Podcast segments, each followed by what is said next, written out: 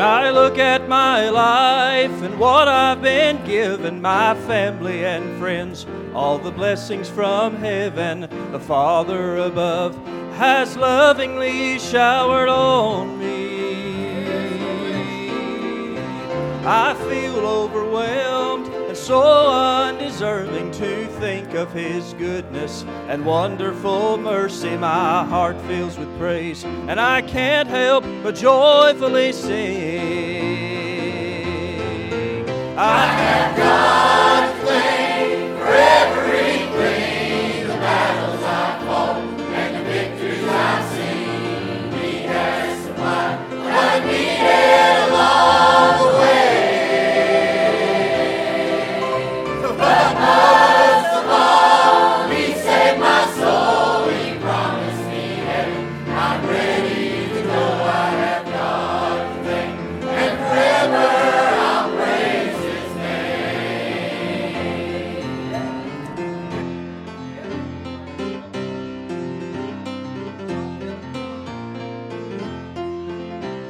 It's not that this road has always been easy, but He's been faithful and He'll never leave me. I find sweet peace and assurance within His Word.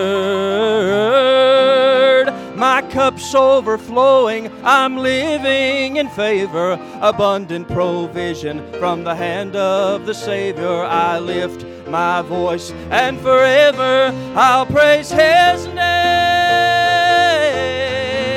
I have God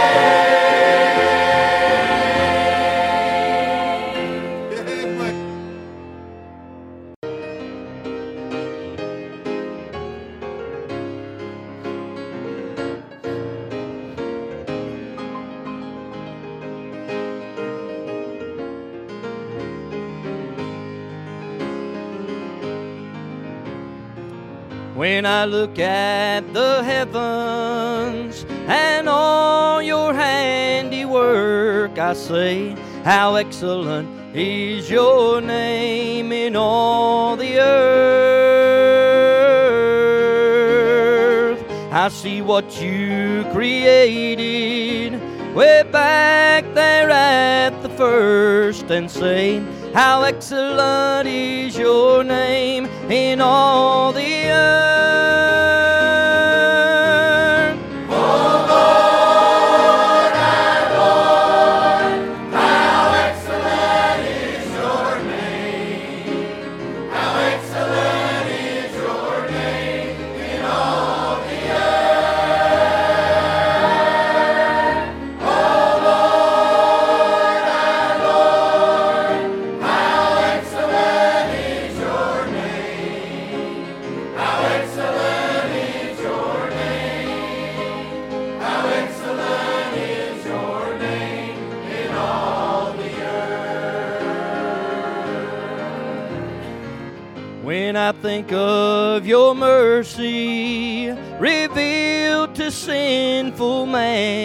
say, How excellent is your name in all the earth.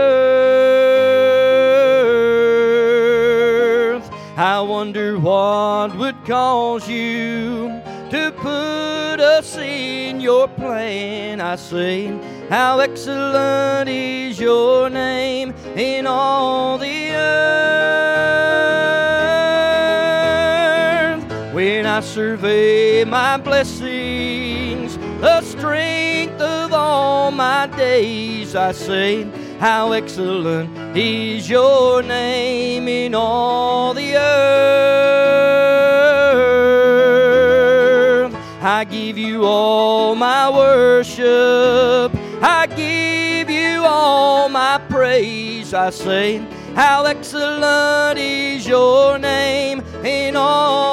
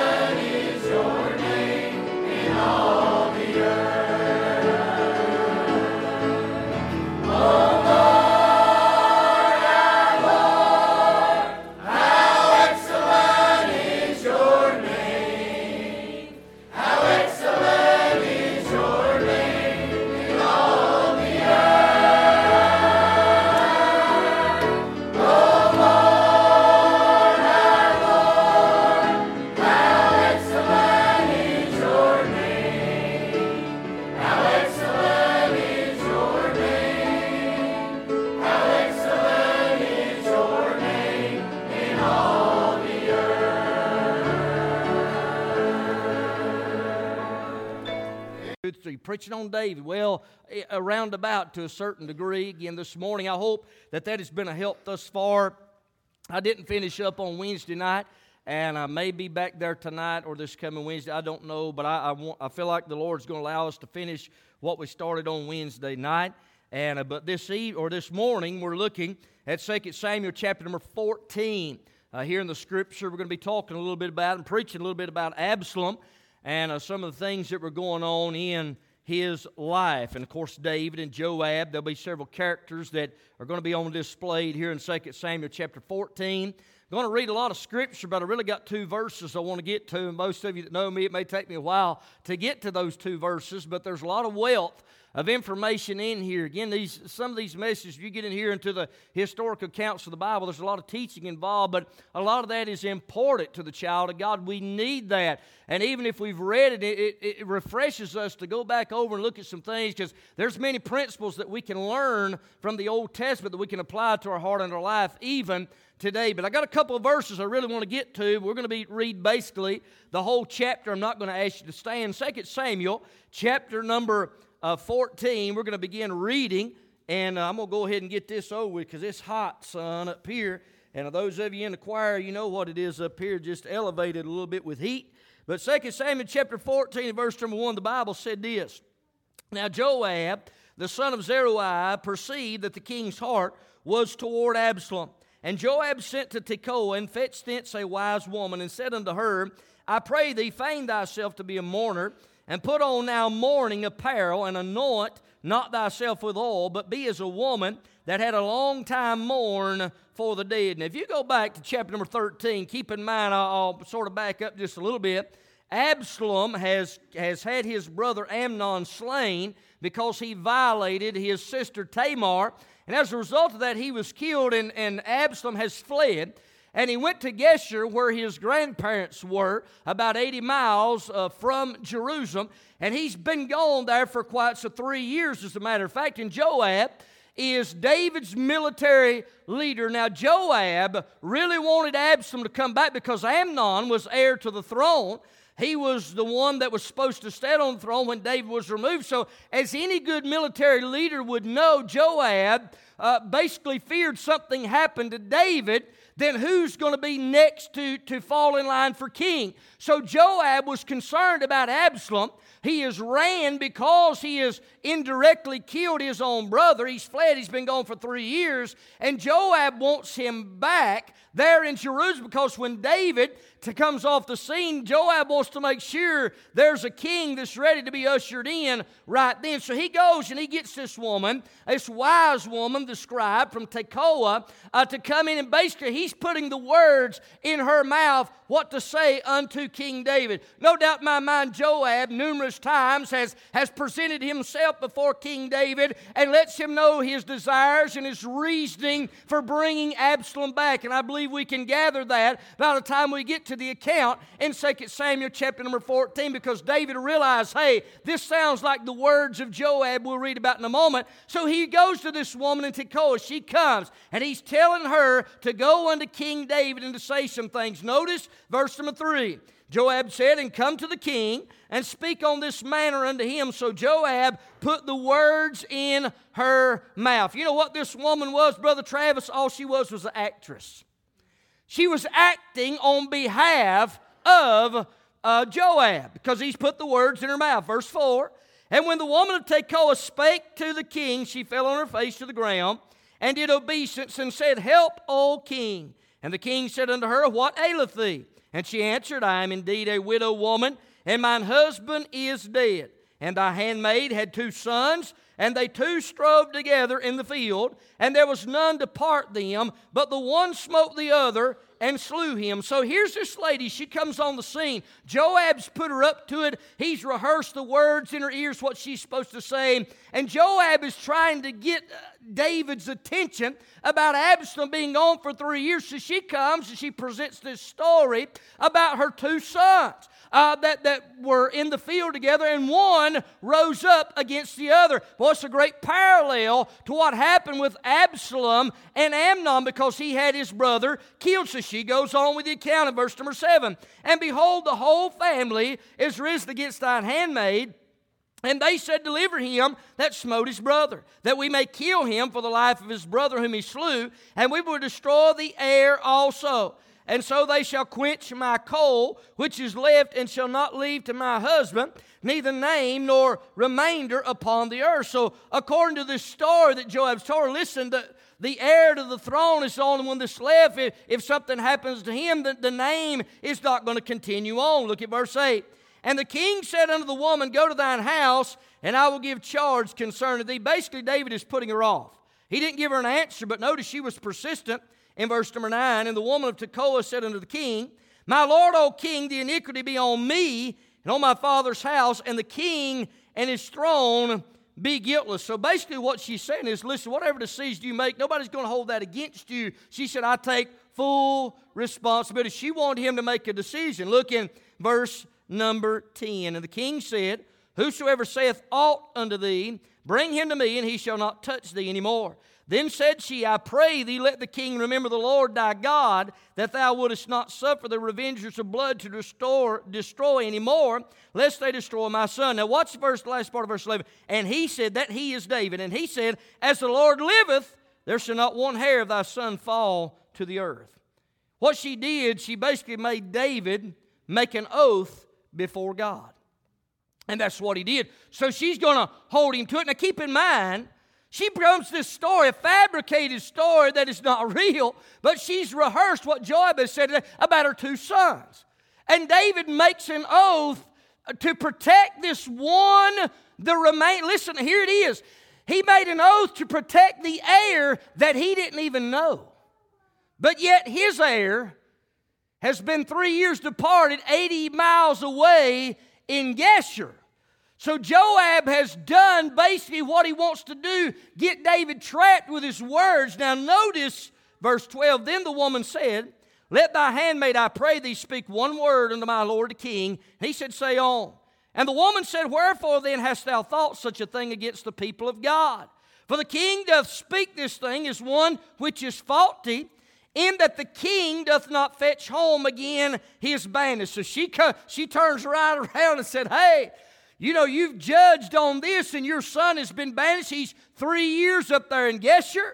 Verse 14, for we must needs die. And boy, that's a fact too. Death's on all of our trail. We're not going to escape it. Notice what she said, and there is water spilt on the ground. When water's spilt on the ground, you can't gather that back up, man. It's gone. And that's the way our life is, by the way. James 4 and verse number 14 asks the question, Whereas we don't know what shall be on the morrow, for what is your life? It is even a vapor that appeareth for a little time and then vanisheth away. Man, Christian, I, we went, it's hard to believe we got a 20 year old son, by the way, but he's 20 years old. Hard to believe, can't believe that. 20 years old yesterday, we went to Wilkesboro to eat. Man, I, Brother Kevin, I got one of those big old ribeyes. They brought that dude out, and the steam just coming up. But about time I seen it, that steam was gone.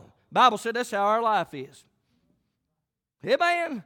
We must knees down. We're going to be like water spilt on the ground. You can't collect it back up again. You going to do anything for God, you better do it. Hey, by the way, if you ain't saved by the marvelous grace of God, the Bible said today is the day of salvation. Now is the accepted time. You better quit kicking that can down the road, honey. You ought to give your heart and life to the Lord Jesus Christ. Apart from Jesus, you're doomed, you're damned to a place called hell, but all that can be avoided today by simply turning from your sin unto the Savior. But understand, we must needs die. We're going to be like water spilt on the ground. You can't gather it back up again. We got one life to live, and boy, you better make it count for God because one day we're going to meet Him. All the excuses going to be gone. We can't make excuses on that day when we stand before the King of Kings and the Lord of Lords. So she goes on to say, Hey, we, we must needs die, verse 14, and there's water spilt on the ground which cannot be gathered up again. Neither doth God respect any person, yet doth He devise means that is banished, be not expelled from Him. Boy, thank God God made a way for you and I many years ago by way of application when Jesus Christ went up Calvary's hill, and there he mounted his, he hung between heaven and earth. And it was, I want to remind you one more time, it wasn't the nails that held him on that cross. It was his love for me, his love for you, his love for the whole world. He went and gave his life willingly. He didn't die for his sin. He died for my sin, your sin, the sin of the whole world. And God made a way that, yeah, one way, one day we're going to die, and this could be like water spilt on the ground. But God made a way. We were once once at one time alienated from God. We were enemies to the Lord Jesus Christ, but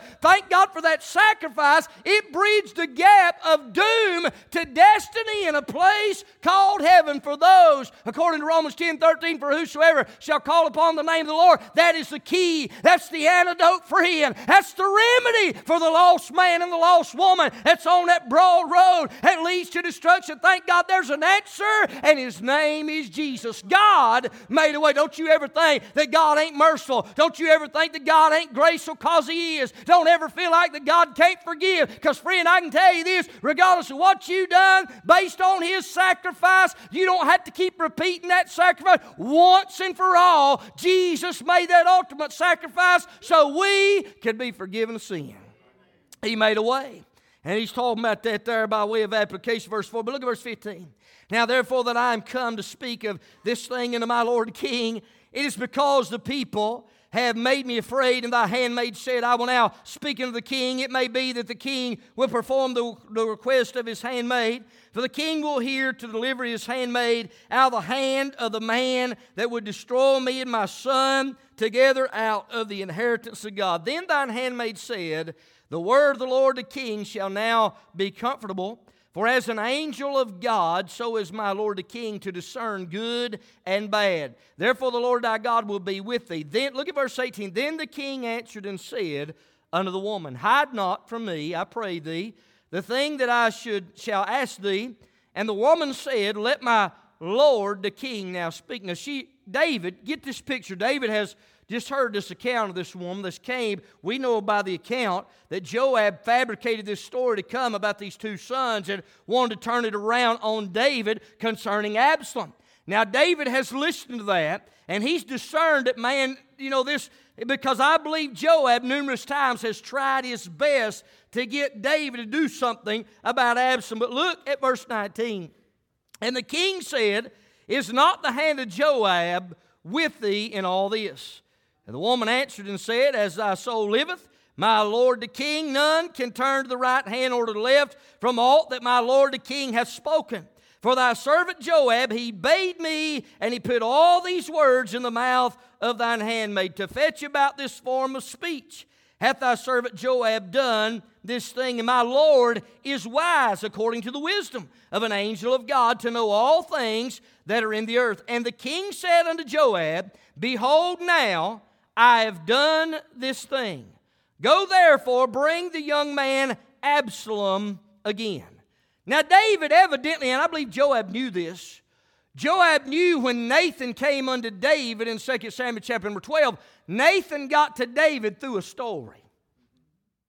So Joab understood that. So he gets this woman to go and to present the story. And, and here too, it got to David because he tells Joab to go bring the young man Absalom again. Again, he's in Geshur, about 80 miles away at his grandparents because he's up there with Talmai, king of Geshur, who was the father of his mother and Tamar's mother, Maacah. And understand verse 22. And Joab fell to the ground on his face and bowed himself and thanked the king. And Joab said, Today thy servant knoweth that I have found grace in thy sight, my Lord, O king, in that the king hath fulfilled the request of his servant. So Joab arose and went to Geshur and brought Absalom to Jerusalem. Now, according to the word of God, we'll go back and look in just a moment.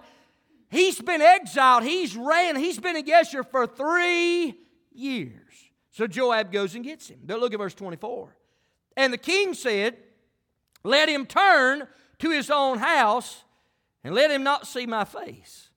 So Absalom returned to his own house and saw not the king's face. Basically, what David was doing, he's putting Absalom on house arrest. He's been gone, Brother Howard, for three years. But when he comes back, David said, I don't want to see his face. I still believe there was some bitterness and probably some resentment going on there in the heart of David because his firstborn had been slain by Absalom. He said, Yeah, he can come home. Just tell him to stay in his own house. I don't want to see his face. Well, how long did that go on? Well, let's read on. Notice in verse number 25, but in all Israel, there was none to be so much praised as Absalom for his beauty from the sole of his foot even to the crown of his head, there was no blemish in him. And when he polled his head, in other words, when he cut his hair, for it was at every year's end that he polled it, because the hair was heavy on him, therefore he polled it.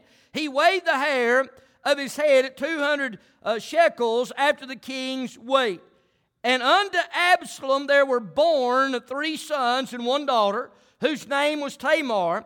She was a woman of a fair countenance. So uh, here it is. So Absalom dwelt two full years at Jerusalem and saw not the king's face. Now let's pray. Father, as we bow in your presence, God, again this morning, we love you. Thank you again for the opportunity, Lord, just to pray. Thank you for your word. Now, God, may you honor it. May you bless it. I pray that you'd, uh, your word would fall on good, fertile soil today. God, I confess I'm nothing. You're everything. Pray that all the will of God be accomplished right now. Save that sinner near his tail. Help the saint of God do, do a work, God, this morning that only you can do. We'll be careful to give you thanks and praise for everything done. We ask all these things in Jesus' name, and all God's people said, Amen. We've read this text here out of a lengthy text, and we're not done. But I got a couple verses I really want to get to, but keep in mind what's going on. According to the Word of God in 2 Samuel 13 and verse number 38, after Amnon has been killed indirectly by the plotting of Absalom, the Bible said in 2 Samuel 13 and verse 38, so Absalom fled and went to Geshur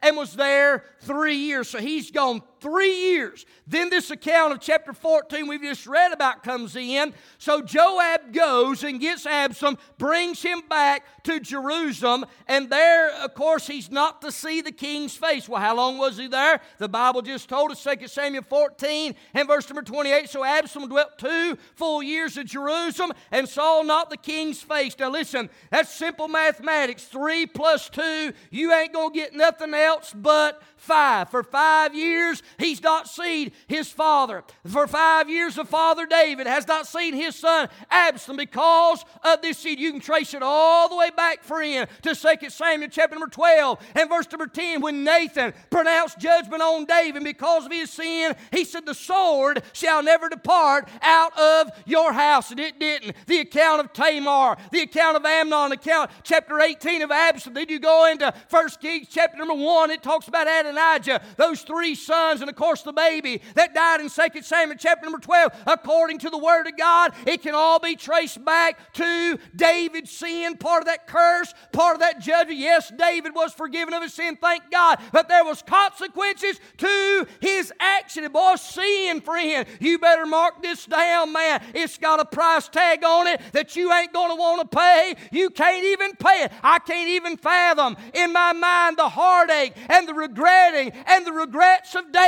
for that time in 2 Samuel 11, verse number 1, when he looked and he lusted and he lingered after Bathsheba, and then he had to have her, and he did, and he paid the price of regretfulness, remorse over his sin. But the penalty was pronounced upon for five years. He hadn't seen his son. I think about Absalom.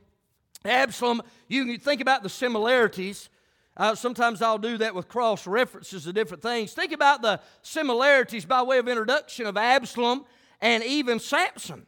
We know this both were both Samson and both Absalom were distinguished by their hair. Man, I ain't got that problem, but them two boys did. Samson and Absalom had this because in Judges 13, verse number 5, the Bible said, For lo, thou shalt conceive and bear a son, and no razor shall come on his head, for the child shall be a Nazarite. Now, the Nazarite vows were laid out in Numbers chapter number six, there were several things that they couldn't do. They couldn't drink from the fruit of the vine. They couldn't cut their hair. They couldn't uh, uh, eat off the vine tree. And they couldn't come near any dead body. And you look at all that, Samson broke every one of them, by the way. But that was what uh, he was supposed to do. And, and, you think about that, Judges 13 5, what that is, the angel of the Lord had came to Manoah Manoah's wife, which was the, the mom and dad of Samson. And the angel of the Lord said unto her this Thou shalt conceive and bear a son. No razor shall come on his head, for the child shall be a Nazarite unto God from the womb and he shall begin to deliver Israel out of the hand of the Philistines. Now, Numbers chapter 6, the first eight verses,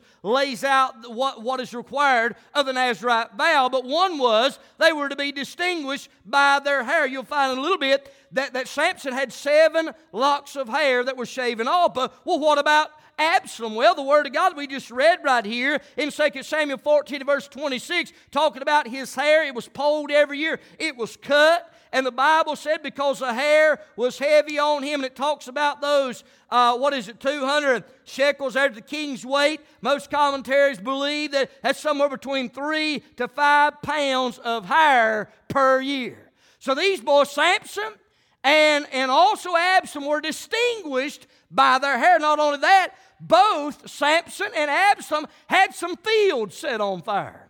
Now, I remember old Jerry over at uh, Glory Light, he ain't never forgot that message. I preached at the Winter Challenge one time when God sets your tail on fire. And he told me, he said, Man, I ain't never forgot that message. I don't guess I've ever preached it again. But notice Judges 15, verse 4 and 5, in reference to Samson.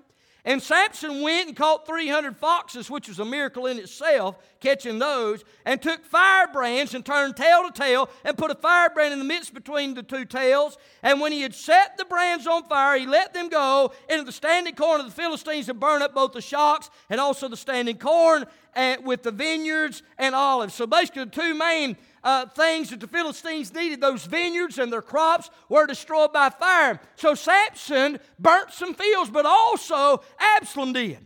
Absalom has dwelt two full years there at Jerusalem. He's told he can't see the king's face. Well, notice in your Bible in 2 King or 2 Samuel 14 in verse 29, we didn't read this, but watch it. Therefore, Absalom sent for Joab to have him or have sent him to the king, but he would not come to him. And when he sinned again the second time, he would not come.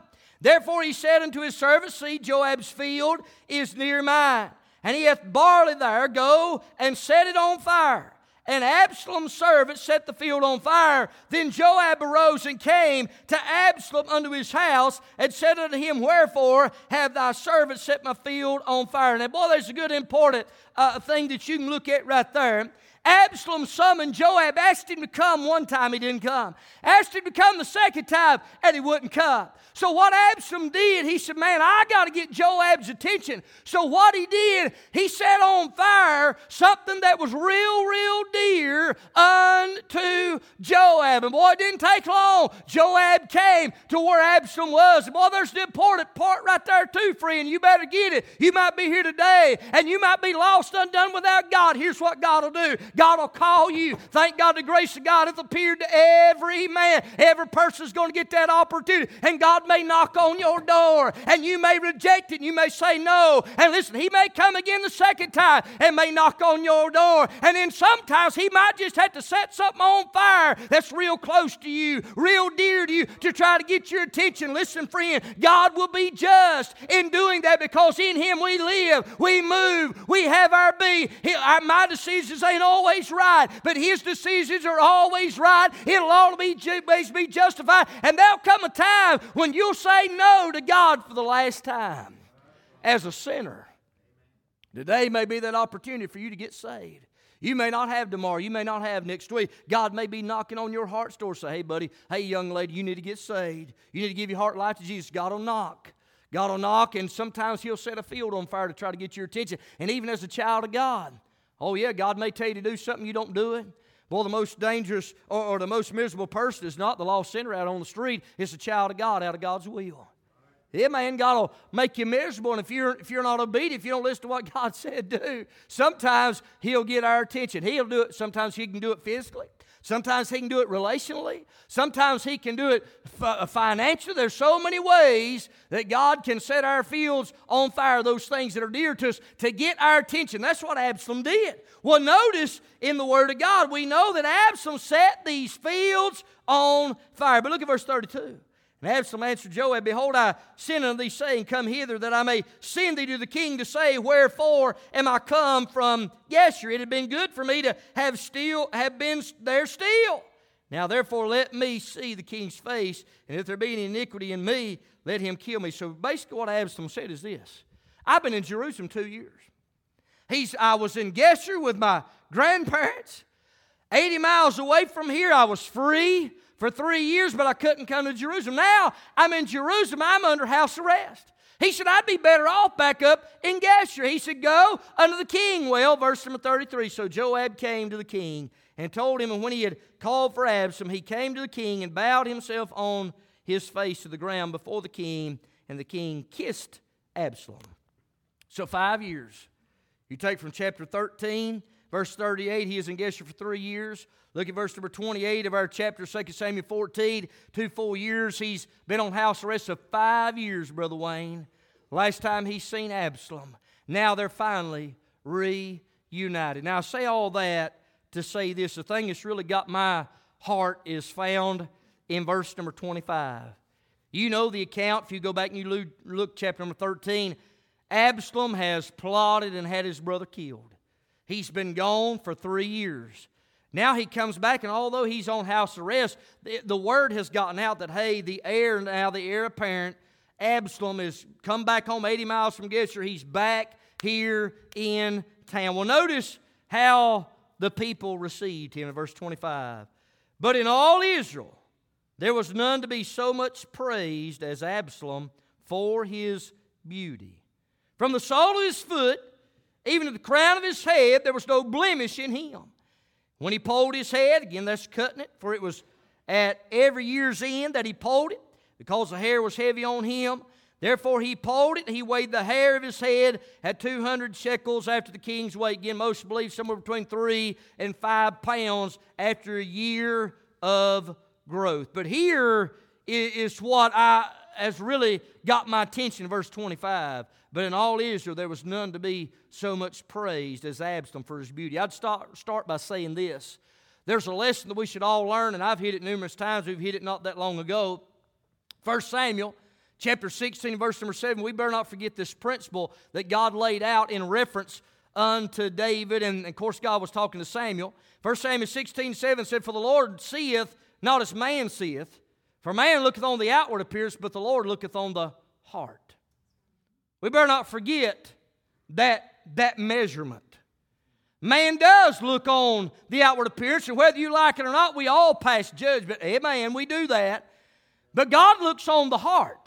See, we, we, we can see on the exterior, but we don't have x ray vision. Listen, I met some of those folks that we label as the church police. I, I mean, they feel like they got x ray vision, but I, I think they just like to look at others because it makes them feel better about their own faults. Amen. But we ain't got x ray vision. You can see on the exterior, you can't see on the interior, but buddy, God can.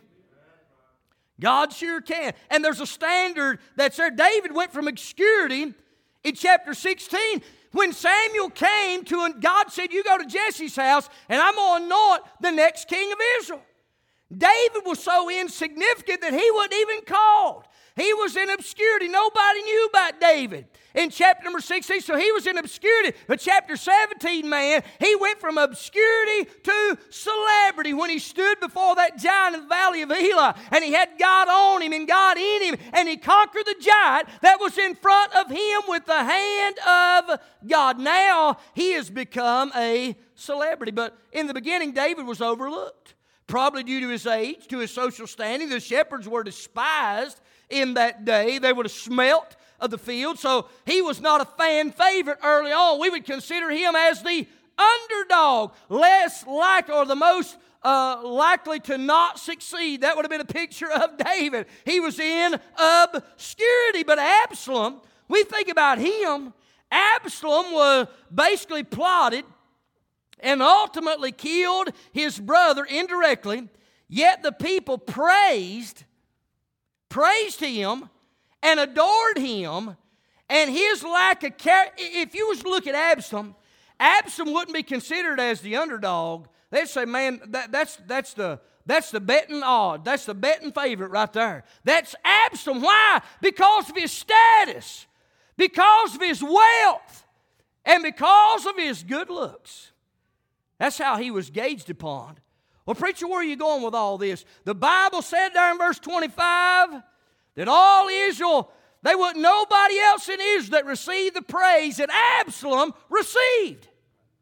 He's been gone for three years, Brother Randy. He comes back, and what he's everybody knows that he plotted and indirectly had Amnon killed. But when he comes back, the lack of character was stowed out the window. Now, I'm going somewhere with that now. The lack of character was thrown out. He wasn't judged, he wasn't looked at because of his character. He was praised for his beauty, his good looks, for his status. He's the heir apparent unto the throne. He's next in line. He was the third born, according to 2 Samuel chapter number 3, verse number 3. But evidently, the second born has died at this point. He's next in line to be heir to the throne. So his status is there. He's got his own house. He's got all the resources, being a king's kid. He's the heir to the throne. So he's gauged on his status, his wealth, and his good looks. And the people passed judgment and they admired him and they envied him. And there's a good lesson in here that I believe you and I need to learn. Because they ain't much changed today, they ain't many things much different than they are today. A lot of times people look at what they see. A lot of folks want that status. A lot of folks want that wealth. A lot of folks want that, that, that those good looks. I mean, that's what's appealing. That's what folks gauge people on. And I think about this. You know how a hero is defined? Now, listen. A hero is a person who is admired for courage, outstanding achievements, or noble qualities. Absalom has been banished for three years. He comes back. He doesn't get rebuked, he gets praised. And he's admired and he's loved. And I think about this what should matter to people today? Let's put it to our time by way of application. What should matter to us today? What is our gauge? What should be our gauge? What appeals to us and our generation and what should appeal to us and our generation? Is status what trips your trigger? Is wealth what trips your trigger? Is good looks, is that what trips your trigger? That's basically what they did when they looked at Absalom. They sure didn't look at his character. They didn't look at his character. And nowadays, character sort of thrown out the window. It's more, I guess, than it's ever been. Even in the Bible Belt of America, just live as you please, do whatever you want to do. It really don't matter. I'm here to tell you this morning that it does matter. Character does matter. There's something a whole lot more than just a status symbol, than a wealth symbol, and good looks and beauty, friend. There's a whole lot more than that. Absalom was praised. It's worth hitting right here, too. We got to be careful. We got to be careful about this stuff, about praising ourselves. Amen. God don't like that. Proverbs 27, verse number 2. The Bible said, Let another man praise thee, and not thine own mouth. A stranger, and not thine own lips. You know, arrogance and self praise is the only disease that makes everybody sick except the person that has it. Did everybody get that? Arrogance and pride and and self praise. It's the only thing that makes everybody sick except the person that's got it or that has it. Well, we ought to chew on that. Ought not praise ourselves. If, if anything happens at all, all the praise and honor goes to the Lord Jesus Christ. We have nothing to boast about. We can trace our ancestry back to dirt. If we'd be in hell, not for the grace of God, God help us in this department, not to praise ourselves. Now, somebody else praises you, whatever, but don't praise yourself. Oh, Absalom, we find here where the people were praising him for his, for his status, for his wealth, for his good looks. You know, there's some things. What should be our gauge today? What about righteousness? I'm going to give you just a few right here and we're going to be done. How should we, what, what should we gauge? Should you wage or, or gauge folks on, on their status, on their wealth, on their beauty? I'm here to tell you, I believe we ought to gauge folks on righteousness. Amen. Proverbs 14 and verse 34 said, Righteousness exalteth a nation, but sin is a reproach to any people. When it comes to our words, our actions, our behavior, our appearance, our attitude, etc., listen, that's, that, that's what should be our gauge righteousness. You know what righteousness is? It basically means equitable in character or act. In other words, it needs to be, means to be fair and partial. It has to do with righteousness. The Bible said this, Hebrews 12, verse 14 follow peace with all men and holiness without which no man shall see the Lord. You go read your Bible in Isaiah chapter number 5, and I believe it's verse number 20 or somewhere thereabout. The Bible said there'll come a day when they call evil good and good evil. Everybody get that? God said it'd be a day, foretelling in the Old Testament, Isaiah 5, when they'll call what is evil good and they'll call what is good evil. And now you may be considered even as weird or abnormal. Listen, to be, to be weird and abnormal, if you call what's going on in our society normal, I just assume to be abnormal and weird. To live a life of righteousness, to listen. We're gonna, that doesn't mean, and that's not like to be able to, to smoke, sit back and say, yeah, here I am, and, and man, it's all about me. No, no, no, no, no, no, no. We, we're to let our light shine in this lost and dying world so that they can see Jesus in us. Amen. But if we're going to do that, our words better line up our actions better, our behavior, our attitude, our appearance, everything ought to be pointed toward righteousness. That ought to be our gauge. That ought to be something that we look to. Now, listen, you can't get away from 1 Samuel 16 7. The Lord looks on the heart, that's right. But man looks on the outward appearance and passes judgment. They're praising Absalom because of his status, his wealth, and his good looks. They certainly ain't praised him because uh, uh, of, his, of his actions or his character. That's been thrown out the window. But you and I, what should be our gift? It should be righteous. I'll tell you this those of you that are dating, you ought, you ought to check them out. Yeah, man. I don't need to, I ain't got time to preach that this morning. You go back, man, you, you better you better check their spirit. You better check their scripture. You better check their stitches. What's that mean? How they dress. Amen. You better do that. You better check their sweetness. Who wants to roll over the next morning to an old sourpuss? Amen. You better check all that off. Righteousness better be a tool. Don't look at their status. Don't look at their wealth. Don't look just at their good looks. Amen. Don't do that. You better gauge some righteousness. And, and that'll be, I believe, it'll be evident in their actions, in their behavior, in their attitude, in their appearance, all those things. But righteousness is important. What about this? What about truthfulness? That ought to be a gauge. I mean, ain't nothing for people to tell lies today, which it's always been. It's not like it's worse. I mean, it's always been sin. But think about truthfulness. It's something that's righteousness is needed today. Also, truthfulness is needed today. Third John chapter, or there's only one chapter in Third John, verse 3 and 4.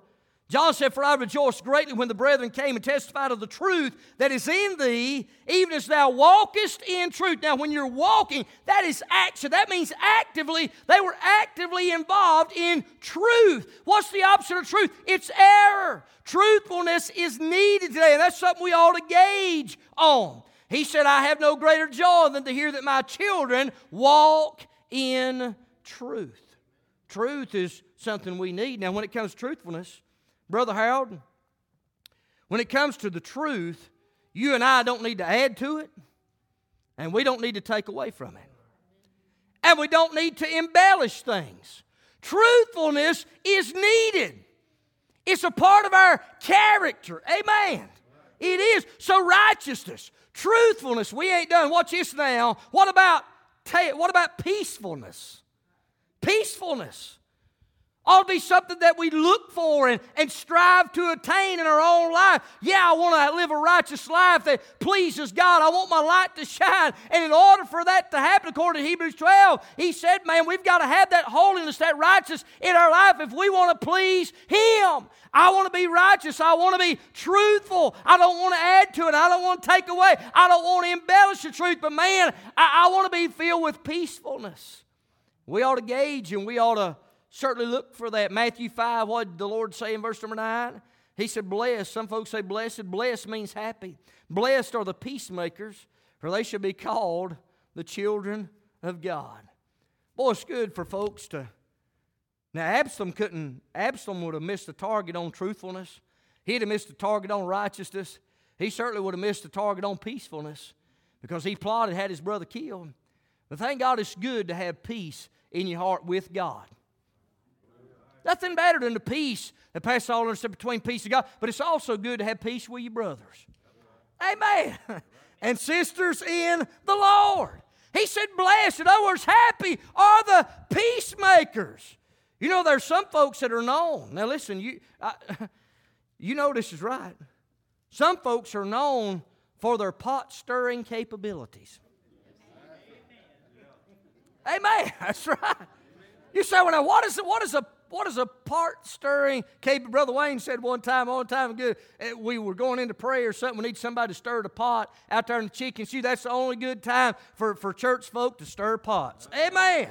When it comes to cooking.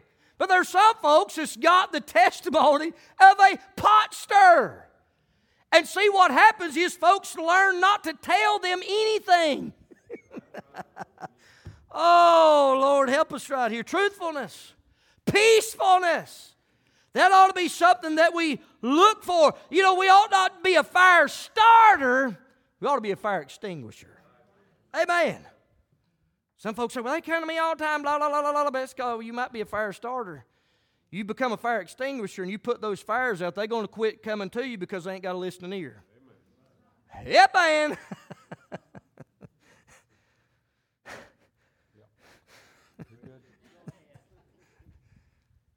A wolf will always go to a wolf. Seemed like I hit that not long ago. Maybe there's something right here. A wolf will never go to a sheep other than to devour it.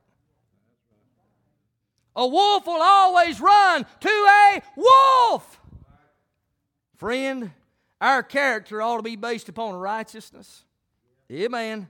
Truthfulness and peacefulness. I want to be known as a peacemaker. I don't want to be a pot stirrer. I don't want to be a fire starter. I want to be a fire extinguisher. You know, there's, there's some folks that just love drama. I despise it, man. Some folks just live to keep stuff stirred, to have. Uh, who wants that? Man, thank God for the peace we have with God, but you ought to want to have peace with one another. But some folks ain't satisfied and happy unless they got some drama going on. We'd be a lot better off if we got that if we was peace. But I'm moving on. Hey, listen. What should we be gauged on? What we should aspire? Listen, Absalom had a lack of character. It didn't matter. He was gauged on his status and his wealth and his good looks. The character was thrown out the window. But thank God for that righteous crowd, that truthfulness crowd, and that peacefulness crowd. But think about this. What about that tastefulness crowd? We ought to be gauged on tastefulness. What are you talking about, preacher? Well, this might get a little hard right here for a minute, but just hang on. 1 Timothy chapter 2 is what God said in verse number 9 and 10. In like manner also that women adorn themselves in modest apparel. Now we're talking about tastefulness now. You say, well, this ain't the 1950s. It don't matter. It don't matter if it's 2050 or, or 2023. This is what God said. There ought to be some tastefulness men and women. You see, a lot of folks look, they want to see skin. Bible talks about modesty, being tasteful. What in the world ever happened to decency? I'm talking about men and women. 1 Timothy 2 and verse 9, like when also that women adorn themselves in modest apparel with shamefacedness and sobriety, not with braided hair or gold or pearls or costly array, but which becometh women professing godliness with good works. Now, what God is basically laying out there, and it can be applied today, it's not bringing attention unto yourself. Some folks desire attention to be brought unto their self. We ought not do that, men or women. Amen. There ought to be some tasteful. Well, preacher, you just don't know the culture and the society in which we live in. I understand the peer pressures there that they want to be that, they want to reach that status, they want to reach that wealth, they want to have those good looks, those folks that they consider cool. But, friend, I'm to tell you, for the child of God, they ought to be some righteousness, they ought to be some truthfulness, they ought to be some peacefulness, and they ought to be some tastefulness in our appearance. Hey, friend, we represent the King of Kings and the Lord of Lords. Some folks said, Man, why in the world do you wear a suit? Have you ever turned on the news? You ever see those news anchors? They ain't there with flip flops and some little old t shirt. They got a suit and tie on and they got a message to tell. Well, listen, friend, I got a message to tell that's greater than any story, the greatest story that's ever been told. I want to represent the King of Kings and the Lord of Lords the best I can with what God has given me. Now, listen, I ain't got a whole lot of hair, but I can still be decent. I can still be tasteful, and that's what God expects of us. I'm moving on. Thank God for righteousness and truthfulness and peacefulness and, and tastefulness. I'm about done. Y'all been patient. What about cheerfulness? cheerfulness. We ought to gauge folks and, and, we ought to aspire to be ourselves. Now, listen, this is in reference to giving, and I'm not going to tarry here long, but in 2 Corinthians 9 and verse number 7 every man according as he purposes in his heart, so let him give not grudgingly or of necessity, for God loveth a cheerful giver. God talks about giving cheerfully, but here's the key to this if we're cheerful, Brother Harold, everybody's going to know it.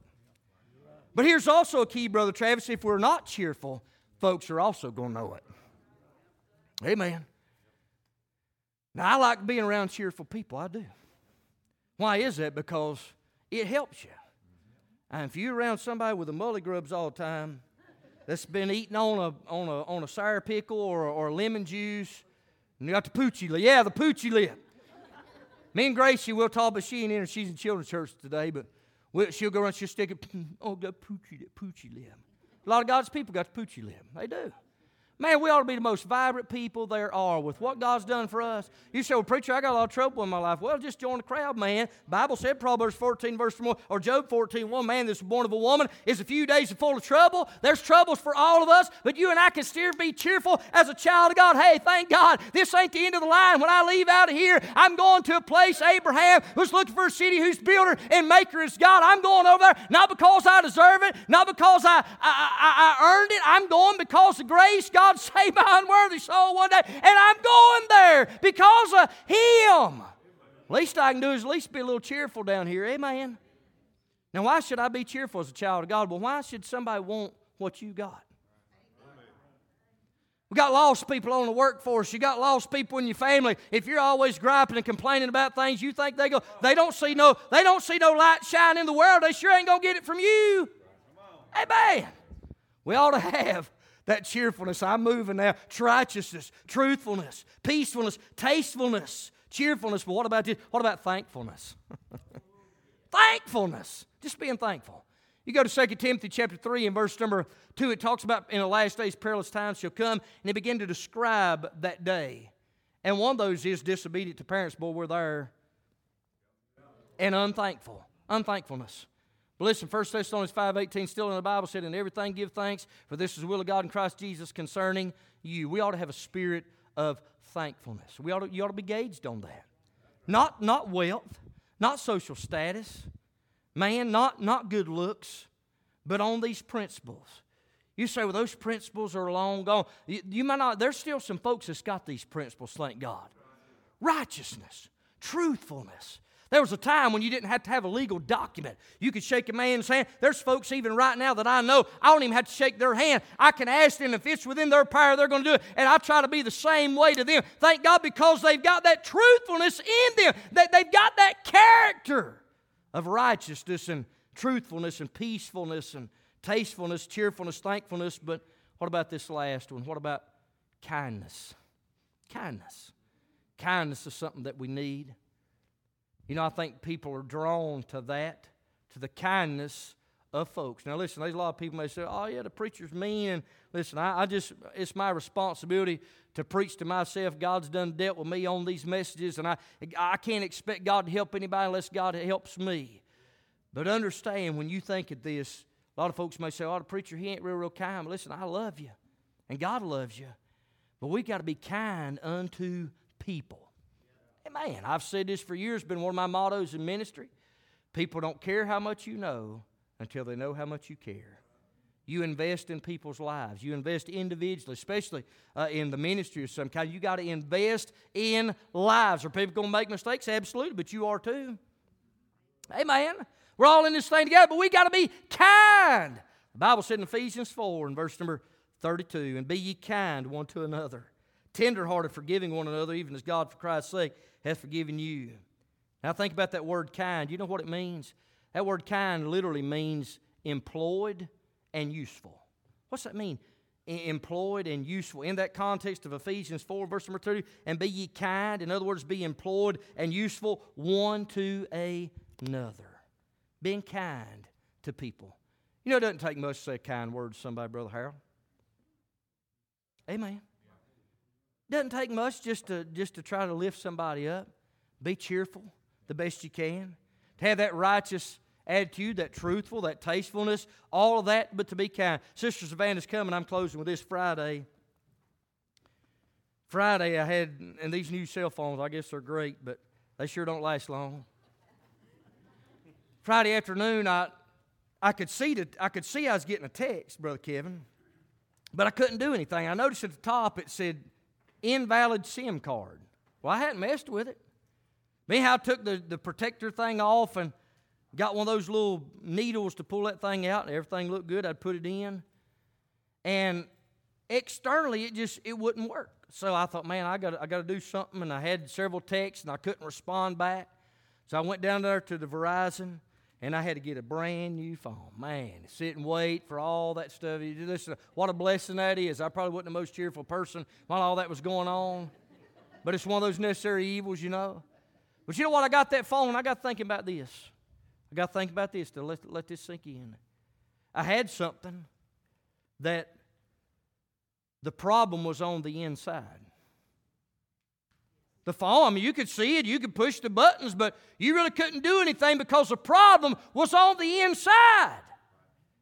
But once they switched that phone, that little SIM card, little old bitty doodad that you put in there, that's what makes it run the whole thing work. You got that big phone at your disposal, but it ain't going to work if there's an internal problem. Preacher, I have trouble with righteousness. I have trouble with truth. I have trouble with being thankful. I have trouble with, with stirring pots and wanting drama. I'm always around it. I'm always in the middle of it. I have a problem with being kind to people. I have a problem with being thankful. And all these, I have a problem being cheerful. It ain't an external problem, there's something on the inside. But here's the good news I'm glad we know the antidote, we know the remedy. His name's Jesus. Above all, today, if you're not saved, you need to get saved. But listen, don't let don't let status, don't let wealth, don't let good looks be what drives us. Let righteousness, truthfulness, tastefulness, all those things, per, per peacefulness and cheerfulness, thankfulness, kindness, let all those things richly dwell in us. And one day we'll be glad that we did. Let's pray. Father, we sure do love you. Thank you for the opportunity, Lord, just to bow in your presence, God, one more time. Thank you for the good word of God. I've done my best, Lord, to deliver the message of the hour. I pray, God, that our hearts wouldn't just be challenged, I pray, God, they'd be changed. I pray for that one today that's struggling in an area that, Lord, maybe was hit. And, Lord, it's, it's not an external problem, it's an internal problem. God, would you deal with hearts above all if there's one lost? God, help them to come receive Christ today. Lord, I know you'll knock numerous times. Lord, I know there's times you may even set the field on fire, thing that's precious to them to get their attention. I pray that all the will of God be done during this invitation time. We're going to give you thanks, praise for what you do. If we ask these things in Jesus' name. We Hello, friends. This is Brian Poindexter, the pastor of Faith Community Baptist Church, located at 2216 Headings Road in East Bend, North Carolina. We're so grateful to have you listening to our CD ministry that's been provided as an outreach of our church. It's our desire and focus at Faith Community Baptist Church to preach and teach the whole counsel of God to a lost and dying world, to equip the saints of God for service, and to encourage the elderly and shut ins who cannot attend services due to physical ailments. We meet every Sunday morning at 10 a.m. for Sunday school for all ages, and our Sunday school hour is followed by our worship service at 11 a.m. with old fashioned singing and preaching from the Word of God. We meet back every Sunday night at 6 p.m. for our worship service, and every second Sunday night of each month we have what's called an Eat and Meet service. After our 6 p.m. service, we gather in the fellowship hall for food and fellowship. On Wednesdays, we meet back at the church for our midweek worship service with choir singing and preaching again from God's holy word. Our ladies prepare a meal each Wednesday prior to our service from 5:30 p.m. to 6:30 p.m. I give you and your family a cordial invitation to be with us at any or all of our service times. Above all, you may be listening today and maybe you've never made a personal commitment to the Lord Jesus Christ. Friend, that's the greatest decision anyone can ever make in this life. Too many folks prepare for vacation, they prepare for retirement, they seem to prepare for everything, but sad to say, many make no preparations for eternity. The reality is very clear. We all will leave this world someday. For the Bible says in Hebrews chapter 9 and verse 27, And as it is appointed unto men once to die, but after this the judgment. You must understand that you are guilty before a holy God. Romans 3.23 said, For all have sinned and come short of the glory of God prophet Isaiah said in chapter 53 and verse 6 All we like sheep have gone astray, we have turned every one to his own way, and the Lord hath laid on him the iniquity of us all.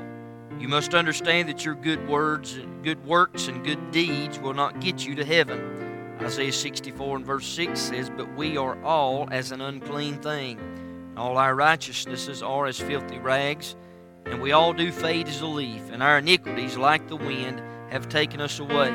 Ephesians chapter 2, the Bible said, Therefore, by grace are you saved through faith, and that not of yourselves, it is the gift of God. You must understand that you're loved. I'm thankful that in John 3 and verse 16 it said, For God so loved the world that he gave his only begotten Son, that whosoever believeth in him should not perish, but have everlasting life. Romans 5 and verse 8 declares, But God commendeth his love toward us, in that while we were yet sinners, Christ died for us. You must understand and realize there's only one way to stand right before God. There's not many ways, there's only one. Jesus said in John 14 and verse number 6, He said, I am the way, the truth, and the life. No man cometh unto the Father but by me. Acts chapter 4 and verse 12, the apostles' message was very simple. There in Acts chapter 4, in verse number 12, they said, Neither is there salvation in any other, for there's none other name under heaven given among men whereby we must be saved. You might ask the question, Preacher, how can I be saved? That's what the Philippian jailer asked in Acts chapter 16, verse 30 and 31. He asked Paul and Silas, he said, Sirs, what must I do to be saved? They said, Believe on the Lord Jesus Christ, and thou shalt be saved and thy house.